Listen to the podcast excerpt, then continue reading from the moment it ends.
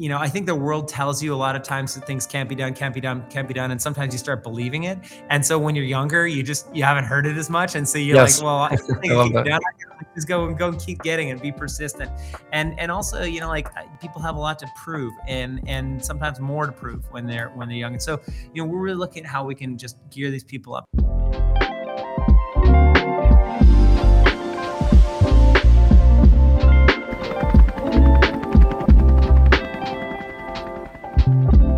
Hello, everybody, and welcome to episode 19 of Venturing in VC. This is a live show where we speak with the top VCs about their routines, journeys, lessons, and how they ventured into VC.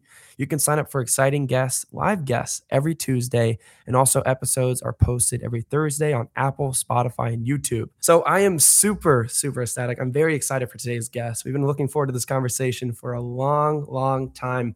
Uh, we're privileged to welcome Ryan Holmes to the stage. Uh, he's a serial entrepreneur. He started his first business in high school, ultimately opening a string of ventures. We're going to talk about a lot of those today. Um, before starting Hootsuite, though, in 2008, and now he's the founder of LOI Venture League of Innovators, which is a $20 million pre seed fund focused on backing founders under 30. Um, and we are super excited to welcome him to the show. Ryan, how's it going? It's going great, Landon. Thanks for having me. Super excited to be here. Of course. I'm sorry my intros aren't as rich as J Cal's on uh, All In. Hopefully I can get there, but I, I hope that was a decent one. it, was, it was a very nice intro. Thank you. Awesome. Um, so Ryan, obviously we're going to be talking about the fund. We're going to be talking about the things and qualities that you look for in founders today. But as I mentioned, we have to bring it way back um, and talk about these very interesting businesses that you have had. Um, so let's start with this paintball business that you created in high school. Have you always been a fan? Yeah, you know, I I uh, I love paintball. I went and uh, you know I grew up kind of even even going a little further back, I grew up off of the grid. I my parents had this big uh, farm in the country where uh, you know I didn't have any uh, electricity or video games or anything like that. And uh, um, one day I went and played paintball, and you know really loved it. But then more importantly, I was like, hey, I've got I've got something here that'll finally play in my favor, uh, which is a big piece of property. And so I convinced my parents that. Um, it, it, you know we could do it safely and it wouldn't be a risk to them or the family and they they let me go with it. And so uh, i bought the paintball equipment and started the paintball field. That was uh, the the summer between grade 10 and 11 so i was 16 years old and uh, was my first business. Did it through high school and what a what a great learning experience that was that's super exciting. I know you're not retiring anytime soon. You love what you do, but when you do retire a long, long time into the future, do you see yourself living on a farm in the future? yeah, it's funny. You know, you kind of, I, I, I now that we've got some young kids, um, a couple young girls, I, I think there's a lot of great lessons learned. You know, you learn on a farm. You, you learn kind of practical solutions for everything. You know, often going to the corner store or the hardware store isn't an option, so you figure out solutions and and um, and then you know just understanding the cycle of nature and all that i think is really a beautiful thing. So you know my wife and I, I we talk about it. So it may it may happen somewhere down the road Awesome. So we're about to dive in and talk about a very interesting business that you started in your 20s. But before we do, I want to give some context. Um, looking back at your days in grad school, you attended the University of BC, um, you know, for a short time before um, launching, or I'm sorry, University of Victoria uh, before launching this interesting business. But if we were to go back uh, to those days at University of Victoria, what was a daily routine that you developed during those days that you can still say you use today? Well, you know, um, I, I, did my paintball field through high school and a, and a couple years afterwards, and then um, you know I knew I wanted to to do business and get into business, so I, I went to UVic. Um, and you know the thing is, I was five years into doing my business, and so I, I kind of you know was waiting for the big aha moment, the big unload from UVic uh, that was really going to next level me um, in my entrepreneurial career. Um, I didn't, you know, I didn't honestly find it. I found some useful things, but I ended up dropping out of of UVic. Um, but you know, I would say that that uh, discipline is is just like you know a great thing that you learn in university. You you got to be you know, as opposed to high school when your your parents are kicking your butt out of bed, university you got to kick your own butt out of bed. And and you know you're paying the shots for you know or i was paying the shots and in, terms of my tuition. And so i think it just you know for entrepreneurs you have to have that that discipline. It's so important so needed. You know like you got to make sacrifices. Your friends are going out for drinks and party and you're working on your business a, a lot of the time. And that's just how it is and and you kind of build that muscle. It's uh, it's an important thing course. I love that point on discipline. That's why it's so important to find something that interests you, something that you really enjoy doing, um, and something that can have a greater impact, of course. Um, but speaking to your other point, um, like searching for the answers, I know there are so many young people, especially young entrepreneurs, um, really looking for and searching for the things that they want to pursue in life. And there's no one clear path into becoming an entrepreneur. Um, and that's something that a lot of young people struggle with. You know, they think that you have to do this certain thing in order to become a founder. Um, you took a different path, though. You took a different approach. So when you did drop out, you created a pizza shop. Um, mm-hmm. How did this start? And then we're going to dive in and talk about some of the skills and insights that you learned from uh, wearing multiple hats and uh, managing a pizza shop. Yeah, you know, there, there's no right answer, including dropping out. I think, I think uh, dropping out can be glamorized as well. There's a lot of you know illuminary people that have been dropouts, but you know it's a very personal decision. I never say it's the right thing for everybody, but it was the right right decision for me. Um, you know, I think back to to you know my my uh, my thinking on that. I I and and the pizza restaurant. It's so so funny, but you know, so many entrepreneurs. It's like what's the thing in front of you that that you know you want to go and bring to the world I was eating a lot of pizza by the slice at university, and where I grew up, there wasn't a lot of pizza by the slice. There wasn't any, and so I wanted to bring that kind of like same format, university format, pizza by the slice restaurant to where I grew up. Um, and I had passions around uh, franchising it and and chasing it. You know, I, I I've written a little bit on it. I call it my pepperoni MBA, which is a little cheesy, but you know, you and intended there. Uh, but but you know. uh, you, you really learn so much being a solopreneur. You're you're the operations person, the marketing person. You know, I was grating cheese, I was making pizza, I was like out stuffing brochures under car windshields. You, you do it all, and there's no excuses whether it succeeds or or fails is is you. And um, that's an incredibly exhilarating thing. It's also scary and terrifying, but you know, you just build that muscle. Um, you know, I talked to a lot of entrepreneurs. Uh, I did that for two years, that restaurant. Um, and it was a good slog. Like it was, you know, it wasn't, uh, um, you know, a restaurant. I have so much respect for people that make it and are successful restaurateurs because it's a hard business. Um, but you know, I did that for a couple years. I learned a ton from it, and then it was '99, 2000. Uh, I always had passion around computers and internet, and um, I kind of looked at this industry I was in, and then I looked at how internet was blowing up and i just said to myself like i should really go and and go fish over in that pond because uh, there's a lot going on there and and you know probably even more aligned with my passions. And so that's what i did sold the restaurant and then and then shifted gears and changed careers. Of course. Well thanks for talking about that slice of your life no pun intended. Um, mm-hmm. i do want to now dive into social media um, and kind of the innovation that you've seen in the field when you know since starting before yeah. we do, though, I want to bring up one interesting quote um, that you tweeted a while back. Um, and I think this is really going to be powerful for people my age tuning in um, that want to learn more about your journey. Um, you tweeted that you're not your first job, but you are the sum of what people or you're the sum of what your past jobs have taught you. Um, looking at the culmination of all of the different jobs that you've had, um, maybe even before stepping into this field of social media and focusing there, I'm curious of some insights and traits that you've learned from the random but exciting jobs that you've had? Yeah, well, you know, maybe th- that's a great lead into the next chapter. Maybe I'll just talk about the next chapter because it really sure. gave me a lot of, uh, and this is kind of pre Hootsuite, post pizza, and pre Hootsuite. So I, I basically self taught on on HTML, CSS. I, I just got a big computer and I holed myself up in a apartment in Vancouver and just learn, learn, learn, and just bid, built portfolio and did everything I could. Um, and then I started building websites for people and building web. um, I started an agency in 2000. It was a services agency called Invoke, which you know still is around in Vancouver today. And um, we just did lots of different projects, and it ended up being a hybrid of a product company and a service company. And you know, I'd say to your listeners out there, this is a really cool way to learn about what people's needs are, how people bringing you a lot of problems that need solving. And then our typical model was we would um, you know, build out solutions for people, web solutions, digital solutions for people, and we would earmark the rights to resell the solution. And so we had, you know, from the from the run up to Hootsuite from 2000 2008, we built out probably about 10 different software products. Uh, we marketed them, promoted them, um, engineered them and really got you know our 10,000 hours uh, you know our Malcolm Gladwell 10,000 hours of mm-hmm. rep in as a, as you know a leader, but also as a team of people that were building products. Um, and we just continued to get better and better and better at doing that.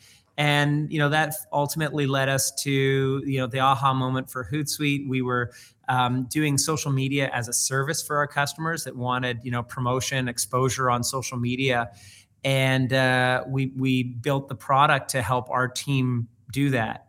And that was kind of the you know the aha moment for that and um, you know I, I, tell entrepreneurs you know what the difference between my agency work and the pizza restaurant work uh, was just getting in front of a big wave. You know restaurants and, and pizza i guess are kind of a mature industry mm-hmm. but there's so many uh, industries including today that are, are new industries. And getting into those new industries you can be an expert in two years. But you know if you go get into you know traditional banking it's going to take you 50 years to become the expert in your firm, right? It's going to yep. take you a long time to become a real estate expert. But if you want to go be a crypto expert or if you want to become a DeFi expert, you can be an expert in two years and you'll have as much expertise as, as most people in, in the industry, right? So I always tell young entrepreneurs go and find that, that wave and get in the front of that wave because it's really where you want to be, where you can build your expertise, where you can build credibility. And, um, you know, the chances are you're going to get swept along with that wave. I'm smiling because I love that you brought that up. It's a perfect alley to my next question um, because social media, it's so clear now. I mean, networking and it's not going anywhere. I mean, we see all these large companies that have really built, you know, just I mean, lasting impact and how many jobs social media has created in social networking. But when you started in the field back in 2000, you know, it was still emerging. I mean, it hadn't really proven itself yet. Yeah. Um, so I equate that, as you just mentioned, to a lot of these emerging in industries today where a lot of people are kind of laughing about they don't take them fully seriously Web3. I mean, there are so many others. I'm curious though, when looking at something that's moving fast, but it's also super new, um, like social media for you back in 2000, what resources did you use to get on and get in front of that wave and learn more about it? And then we'll even talk about um, current entrepreneurs and founders today looking um, through the same lens at Web3 blockchain. How can they get in front of that wave? Mm-hmm. Well, you you know you mentioned um, your passion alignment, and and you know when you are learning something that you are just so passionate about that you find so cool that's when you get into flow state right you just the hours become you know go by like minutes and you're just so deep in it and you're just drinking from the fire hose and it's easy right like that's that's really what what we're all should be aspiring to and mm-hmm. aspiring mm-hmm. for and so you know i i challenge people just to keep like being curious, exploring, finding the things that they think are interesting and just doubling down on those things. And ultimately, you know, you'll get rewards out of that. Um, and you know, I think I was around for Web one, which is 99 2000, kind of the advent of of consumer internet. Around for Web two, which was the convergence of social media, and mobile. Uh, you know, 2005, eight, mm-hmm. kind of era, and then now Web three. And I would say that um, you know every every one of those eras was super exciting but when i when i look at the opportunity in in this kind of web 3 era um, i think there is this is the most exciting of those three eras honestly. Like i just look at how much disruption there is how much opportunity. And yeah you know like in in 99 2000 people were talking about like getting pet food delivered at, on pets.com which you know ultimately dot bombed and everybody thought it was all over. And um, you know, people were laughing at Twitter in in you know 2008. They're like, you know, another social network. I don't care about this. It's it's irrelevant. It's going to be gone tomorrow. Uh, and so there's always these haters that that um, you know don't get it, or it's easy just to sit back and comment and sure. you know, make jokes of it. But but you know there are going to be tons of businesses, you know, disrupted by Web three, and um, I, you know, I don't, I don't think we put technology back in the box. It's always falling forward. We're always learning and evolving from this. So I think it's a very strong bet to to make a big, uh, you know, a big uh, commitment and investment in this area. Yeah, I mean, what Chris Dixon write about um, a decade ago that like you know some of the most powerful techno- technologies start looking as toys, um, yeah. things that can be easily dismissed and people can laugh about. But um, you know, sure, there will be a lot of uh, maybe crypto projects that do not become the Amazons of tomorrow and you know really large um, and end up having impact. But there are so many companies being built now, just scratching the surface, that will um, support so many people and have a lasting impact. So I think that's really important to note. Um, so I'd love to now zero in on Hootsuite a little bit, a company that you built from nothing into something, something really large that has helped and mm-hmm. delivered value to so so many customers, um, users across the world. Um, I would love to learn about how during those early days did you pitch Hootsuite um, and kind of connect that to the advice that you give founders today when it comes to pitching an idea. Yeah, you know, it's uh wow, you know, that's a journey. So, you know, where I, I would probably shudder thinking about how I pitched it back in the day and and uh, you know, get get all cringy, but you know, it's it's getting 10,000 hours of reps in, right? Like on mm-hmm. anything. So, you know, I, I think, you know, can encourage everybody like don't overthink it. It's better to pitch than to pitch, you know, even poorly than to not pitch at all, right? But um, you know, I I think uh, I look back to the deck, I look at the opportunity that we saw and and um, you know, we knew that that we were onto something we launched it out of my agency as i mentioned as as a beta project um, and product that our team used. We were kind of were dog fooding. So, you know, if, if you can find opportunities that either your customers have or problems that you have, that's that's where it all starts. And then from there, we just continued to evolve it and evolve it. Got a lot of customer feedback. Um, there was a lot of virality in our product. Um, there was a, you know, on Twitter at the time, there was a sent via tag that got applied to every message, and people could just start seeing that that you know it yep. was via Hootsuite, sent via Hootsuite, and and a lot of people um, really you know started switching clients and and tools because of that. Um, so you know one thing that on that note, like looking at virality of product, how you do customer acquisition. This is something that I always really um, you know dial in on and and and unpack with with founders how are they going to acquire customers what's their cost to acquire customers free or otherwise um, and what's the value of the customer? So you know how much are they going to earn off that customer over their lifetime? And these are these are like really important levers that everybody needs to be thinking about um, you know whether whether you're going to monetize them today tomorrow whatever you know i always look for a real simple high level financial model. Um, i think a lot of entrepreneurs don't include that because it just gets you know like there be dragons. It's just like a complicated thing they don't want to have to deal with but like put together some assumptions even because mm-hmm. i'd love to see how entrepreneurs think about it. Like you know it should be a a table with like four rows of like here's our cost to acquire a customer here's our revenue here's today six months from now, a year from now, two years from now, and and like let's just have a conversation on how you're thinking about the monetization opportunity. Um, you know, we put in monetization opportunities in our early deck, and um, interestingly, we went and explored all of them and found you know the right ones that worked for us and our business. Um, you know, we've got over 20 million users around the world now on Hootsuite, and and um, you know some of the biggest brands on the planet. And so, uh, you know, we managed to just continue to evolve and grow and and uh, help solve the the pain of our customers there it's really remarkable what you and your team have built, Ryan. Um, so I no shame to Gen Z, but I do want to share something that you know a lot of my peers want things tomorrow. You know, they want to build a unicorn in less than a week. They want things very soon. For you, this was a 12 plus because it's continuing your journey. You know, from mm-hmm. founder, mm-hmm. CEO, board member, um, continuing to help support and you know um, see what's going on at Hootsuite. I'd love to talk about how your roles have changed. You know, through um, this journey for you. So you know, mm-hmm. starting as one person team, you know, like really trying to pitch this and then, you know, slowly growing to now supporting and having, you know, multiple um, thousands of employees um, across the world. Um, because I really want to dive into just the support that you guys are giving founders today and like letting them know that this isn't just a short term journey. This is something that you're going to have to carry on for a long time um, and continue to really have eyes on this. So well, let's yeah. talk about how your position has changed and evolved at Hootsuite. Sure. Yeah. Well, I mean, first off, I'd say uh, kudos to founders that want to go build that unicorn faster than ever. And I'd say it's possible, right? Like there's a lot of elements that exist today that didn't exist, you know, five years ago, 10 years ago, whatever. Um, you know, the ability to, to just like pull an off the rack e-com system or off the rack payment system with, you know, block or other, other tools. Um, that, that does speed up your development cycles in such a huge way. And so, mm-hmm go get it, right? Like all the founders out there, like, yeah, you, you should be you should be aiming for that.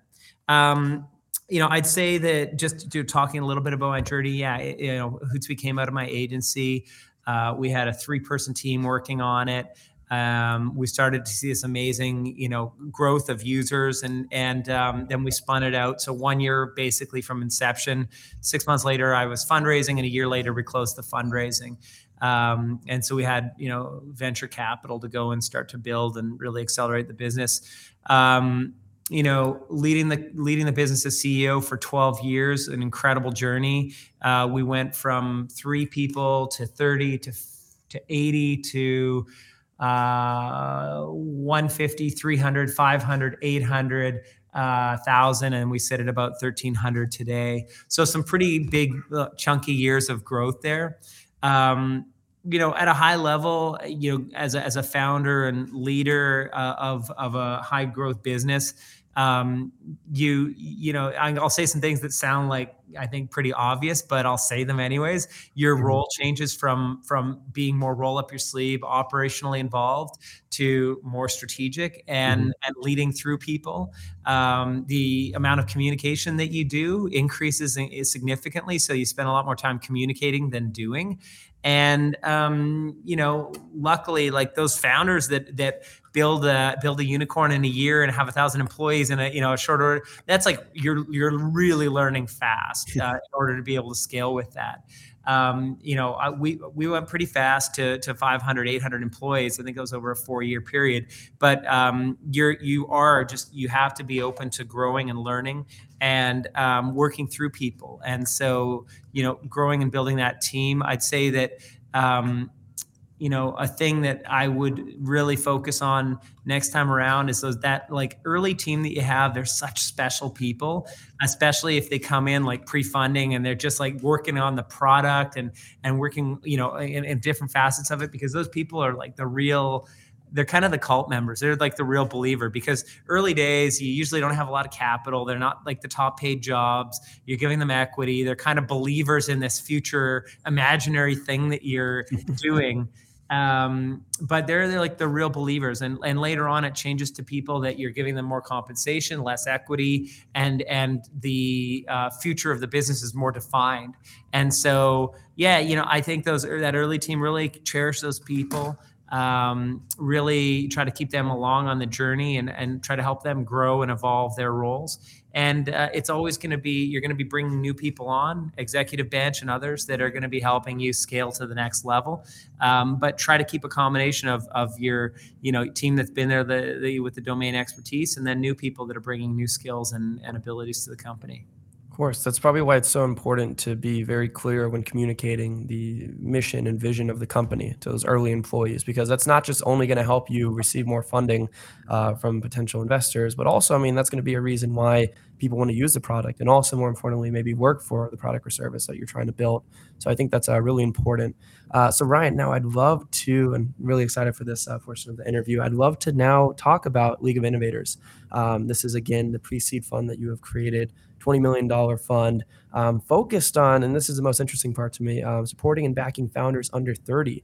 Um, this means a lot to me because I have another podcast where I specifically interview people about what they did in their 20s. I understand how difficult it is to be dealing with a lot of uncertainty and be dealing with the world around us while trying to be a founder and entrepreneur in um, you know your 20s and of course you know this is something that you've experienced yourself but i want to hear from you what made you focus on this uh, very specific um, decade Yeah, it's a it's a great question. A little bit of it's my personal story. You know, I, I started my first business when I was 16 and Hootsuite at, at 35. So really a 20 year gap there. And um, you know, I'm just such a big believer in in you know the innovation that founders create the prosperity that happens for the founders for their team for the community for society. Um, and so if we can you know create more innovation like this and, and accelerate this innovation i think it benefits everybody. And so that's really you know the kind of core thesis around league of innovators. I started it as a charity over five years ago. Mm-hmm. um, we've helped um, you know be part of uh, uh, uh, over you know 800 million dollars almost a billion dollars in in enterprise value creation over that period of time. So some amazing young entrepreneurs were you know just so happy and excited for them and to be a part of their their journey and their story. Um, so we provide them with you know programming content educational content. We provide them with mentorship and networking. And you know as we looked at at at um, you know the the value that's been created it just made so much sense to create a venture fund that helps accelerate their fundraising um, and and that's what we announced in December 21. Um, and the response has been fantastic. We're I think over 80% closed on the fund, and um, in in that short amount of time, we've we've had uh, so many checks that we've written all like double, triple up. We've had one that's six x the you know the the wow. um, the fund. So we're the the fund is doing amazing out of the gates, uh, and we think we're really adding a lot and helping a lot with the entrepreneurs. So um, it's it's for me so exciting to be able to to have you know do something with purpose, but also that I think it's going to be really a, a great area for investment. That's super exciting. Uh, so, Ryan, you've obviously had your finger on the pulse of many industries, uh, kind of the first user of a lot of these really, really amazing sectors that would take off um, and create so much value, again, jobs, etc. Um, I'd love to, you know, dive deeper into the fund and hear some of the industries that you're most interested in investing in right now, because I'm understanding that it's been 90 days since launching. You guys have made around nine investments so far, so congratulations. Um, but yeah, let's learn more about the portfolio. Um, what are some of the founders in your portfolio building right now? Well, um, we've got, you know, we have made about nine investments. Um, we're, we're vertical agnostic. We have we brought in a bunch of uh, LPs that are um, domain experts. You know, my I've got my areas of core competency and expertise. My my founding partner as well has great areas of competence, but you know, you can't cover everything. And so we've got some really great LPs that that we tap on if if um, there's a, a, startup that is you know in their wheelhouse and and get them to opt in to see if they want to help out. Um, we've got uh, LPs, uh, you know, in in CPG. We've got um, LPs in SaaS. We've got LPs all over the board. Um, the couple of couple of companies that of note. Um, one that that uh, strikes a chord with me is is Spontivly. Um, they're doing something really interesting that has a lot of parallels with what we did with Hootsuite, but basically they're helping um, community managers. As you you probably are aware, just there's so many companies that start are starting with community first these days. Um, you know, I'm an investor in Sole Savy and Sole Savy. They've got uh, you know a sneakerhead community. That's that's how they started with sneakerheads, and then they've built out now to actually provide the ability to to get exclusive access sneakers through this community. Um, so it's it's a very common theme, um, and Spontivly is helping community managers to build out and and track ROI on community. And so, you know, this is a, has a huge analogy with what we were doing with Hootsuite. You know, social media managers managing social, mm-hmm. community mm-hmm. managers managing community. Um, their their growth is just off the chain. Um, love the founders, and and uh, we think it's a really great business. It's um, you know we're, we're optimistic on on the future. We think they're they're definitely touching on the right um, areas of the business. And you know personally, I'm helping them you know with a lot of uh, insight and experience from uh, how how they're going to market things that we would have done earlier, sooner, differently, and and uh, hopefully helping them accelerate what they're doing uh, in their business. And and you know I mentioned we're vertical agnostic. We've got you know another business that's um, uh, reusables. They're they're creating uh, a, a business around reusable uh, food containers, uh, drink and food containers. So it's an interesting business. Has a lot of CSR elements. Uh, we're excited about that. Um, but you know the big thing is just just for us. Um, not being too hung up on on verticality. We've got some Web three investments that we love um, our our primary um, kind of one of our gating items is that the businesses you know we're the the fund is is primarily canadian based we're doing 90% of our investments are canadian uh, businesses that come through the charity. And we've got kind of about about a 10% opportunistic um, inbound discretionary investment.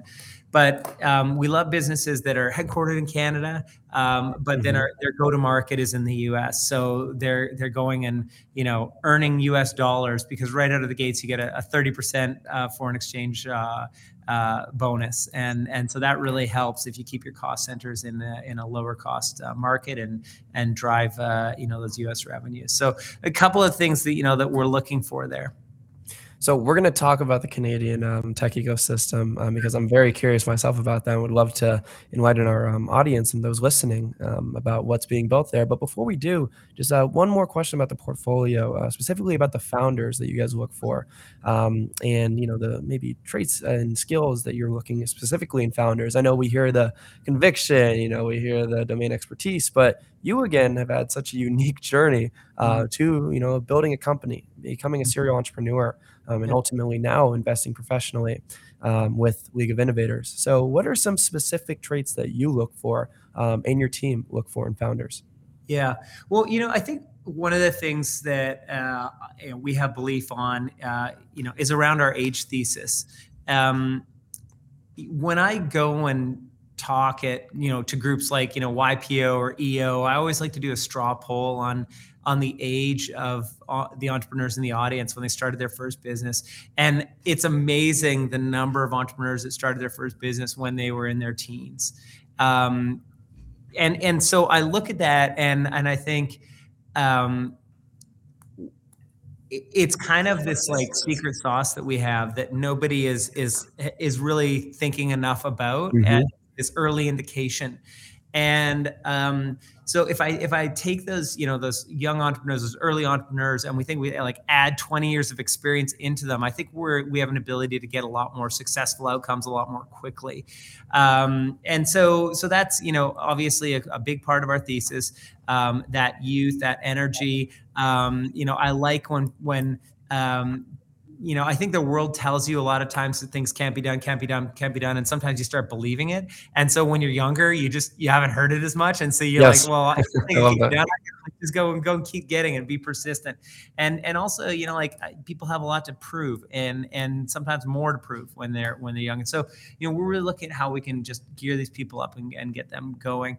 Um, and then yes we're looking for all of the typical traits like i think we focus a little bit less on domain expertise uh, because mm-hmm. we think we can help apply that in and get get domain experts that help in and, and sometimes we we don't want a jaded view on an industry um, but we want that that hustle, that tenacity, um, you know, the ability to get up and, and have grit and resilience um, because it just doesn't always go your way. Um, you know, intellectual curiosity, um, are you curious? Is this person curious about what's going on in the world? Like and do they really understand the vertical that they're in or want to get into? Because that's going to be so important if they know that business cold. Um, and then you know uh, you know t- ability to work for a team lead a team. Um, these are all kind of you know common uh, table stakes for i think you know anybody looking at uh, investing in someone. I love that, Ryan. Yeah, VCs need to offer a lot more than just money. You need to be able to help founders get to that next step, give them the support that they need. So it's clear that you guys have so many unique value adds um, towards this very interesting demographic of founders. So really, really love what you guys are building. So now I want to briefly talk about Canada. Um, because you know everybody's talking about Miami. I feel like everybody's talking about Silicon Valley. Everybody's yeah. talking about these places. Um, Austin, uh, yeah, Austin. But yeah. Canada does not get the attention it deserves, um, along with many other wonderful tech and startup ecosystems. Having built such a strong Canadian-based company, um, and now supporting strong Canadian-based founders um, for the 90%, as you mentioned, with that League of Innovators. Talk to us about what people, what are common misconceptions about Canadian uh, startups and founders? Well, you know, I, I think that uh, look, Silicon Valley is an amazing place uh, to to network, um, to build a business. Um, it, it, there's there's incredibly smart people that have been attracted to Silicon Valley, um, and um, you know, I, I think that that said, uh, there's there's no way that any one geography, one city, one area has a monopoly on innovation and and good ideas, right? So, mm-hmm. you know, I just with that in mind, um, you know, I, I think less about Canada and just more as the rest of the world. Like, you know, there can be startup uh, centers and, and innovation centers kind of anywhere globally. I think that um, COVID, remote work has really changed um, totally. you know, a lot of the world. And, and all of a sudden, I think, um, you know, venture is looking further afield. And I, I, think it can happen anywhere, like innovation centers and, and good innovation can happen anywhere. Um, and so, yeah, I think there's a bit of a, a thematic decentralization of the valley mm-hmm. uh, that's going on. And you, you know, mentioned Austin, you mentioned um, Miami. Uh, but you know Waterloo, Toronto, mm-hmm. Vancouver, mm-hmm. you know, on and on. There's amazing, you know, good startups happening wherever. Um, and then, uh, you know, I think about uh, the domain expertise that's happening, you know, with Web3. Uh, Dapper's headquartered in Vancouver. There's an, a lot of alumni that are coming out of there, people that get it and understand it. And um, that, that creates just kind of a virtuous cycle of innovation. And so, um, you know, we're looking at alumni of Shop Shopify in in you know Toronto Waterloo. Uh, that's spurring a whole you know e-com revolution there, um, and so it just kind of goes on. So I don't think anywhere has necessarily uh, you know stranglehold on on innovation. And then I'd also say there's a lot of good programs. There's the you know the the economic, uh, again, foreign exchange uh, discount that we talked about, and a lot of amazing programs like SR&ED and IRAP uh, that are innovation programs that help uh, Canadian companies to, to do innovation and give them some funding and, and um, tax breaks in order to do that. And I think those are really incredible programs uh, in order to do. And I think they're helping Canada build like a you know an incredible innovation economy. I love that. Well, I will say that the overlooked places like Vancouver, Chicago, where I'm calling from, we're going to continue to have to, you know, keep proving people wrong. Um, yeah. And it's just really powerful what you're building at League of Innovators because you will be funding, you know, the next multiple Hootsuites and like future companies that really, you know, are not just impactful to, Can- to Canadians, but also to, again, a global level. So really powerful what you guys are building.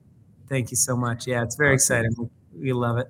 Yeah. So, Ryan, I'd love to close out with a fun segment that we do on Venturing in VC called Five Minute Favorites. Um, this, unlike the um, other portion of the interview, is a speed round. So, you don't have to think too much of the uh, answers you give, but this is just going to help listeners get a better understanding of, uh, of course, what's going on up here. So, uh, if you're ready, we can start with the first question. Oh, man. I, I did not know this was coming. I'm, I'm like pre coffee, but all right, we'll do of it. Of course. So, how about this? We'll give you three passes. We give three passes to every single guest uh, just to be respectful but the questions are fun. And um, again, don't think too much of them. but uh, what's your favorite book? Uh, it is uh, probably Neuromancer. Okay, love that. Um, favorite company? So this can be a company that you. I know this is a mean question. It could be a company within your portfolio that you're extra excited about, or just yeah. a general company or product that you use often. But what's your favorite company? Oh man, well you know, uh, Hootsuite's my baby, so I gotta I gotta say Hootsuite. Uh, I love that you know so much love for for that brand and business. Um, you know, company I'm not involved with. Um, yeah, you know, I, I think I, I think it's a it's a controversial one, but I you know I love SpaceX. Um, it's just, it's I think Elon's done an incredible thing with um, putting so much awareness, you know, on on the stars and creating like a mini space race and um, you know, I, I'm, I think, uh, you know, that's that's humanity's future is maybe getting off this rock. I'm a, I'm a Star Trek fan, so we got to do something with that. I love that answer. Um, favorite podcast, and you cannot say this one. No, I'm kidding. But favorite podcast. uh, present company excluded. Okay. Um, I, I, I like uh, uh, Bankless, and I like Tim Ferriss. Awesome. Um, favorite song, band, or artist? Um, oh man, uh, you know, I was just at a Robot Heart event in New York this weekend, and um, uh, had listened to uh, Acid Pauli and Be Svendsen, and uh, and had a great uh, great time with them. Awesome. Um, by the way, I know favorites are really hard to pick because we can have multiple favorites, but you're doing a great job. Uh, favorite food? oh, pizza. Okay. Oh yeah, done. Um, favorite TV show? This could be a show you used to binge, show that oh, um, man. really watching. Yeah, you know, I got I got so many, but um, uh, I'd say uh, you know Game of Thrones when it was in heyday. Mhm. Um, been digging Vikings, and then and then because we've got little girls right now, I just need something like really vanilla sometimes to play in the background, and that's that's um, The Office. It's just like kind of Oh, well, that's a great show for everybody. Yeah. yeah, yeah, pretty, pretty good. We've all Um, we'll, yeah, we'll do the final two. Um, you can take a little more time to think about these ones, but favorite childhood memory. Uh, favorite childhood memory. Uh, I used to have motorbikes on the farm, and so probably going for motorbike rides with my dad. Awesome. Uh, last question. Favorite piece of advice? This can be a piece of advice that you've gotten once in your life that you've held on to ever since, or a piece of advice that you give to uh, you support people you work with. But favorite piece of advice? Um, you know, I'll, I'll paraphrase a, a quote, but it, it's something about you know, in your in your twenties, uh, you're thinking about what everybody else is thinking. In your forties, uh, you don't care, and Yeah. in your seventies, you realize nobody was even thinking about you at all. Yes. Yeah. yeah, and absolutely. and uh, I think that's a really good one. It's like we get caught up and we think everybody's like you know kind of examining us, whatever, but everybody's just actually in their own head thinking about their own shit. And so it, you know, like just just take risks and and go do your thing and don't don't worry about it. And like we all make mistakes and we just recover from it and and iterate and move on. Um, I think it's a real good one and and something that for young young entrepreneurs, young people. You know, I was there. I was always thinking, you know, somebody's watching. Oh, I'm going to get judged, whatever else. You just got to get past that. I love that. You got to put the blinders on. Uh, Ryan, I just want to say this means the world to me that you were able to join the show. Um, this was such a wonderful conversation about your journey, the support you're currently giving to founders, um, and the impact uh, that League of Innovators will continue to have. So just thank you so much. My pleasure, Landon. It was really fun, and uh, keep up the great work yourself. Thank you.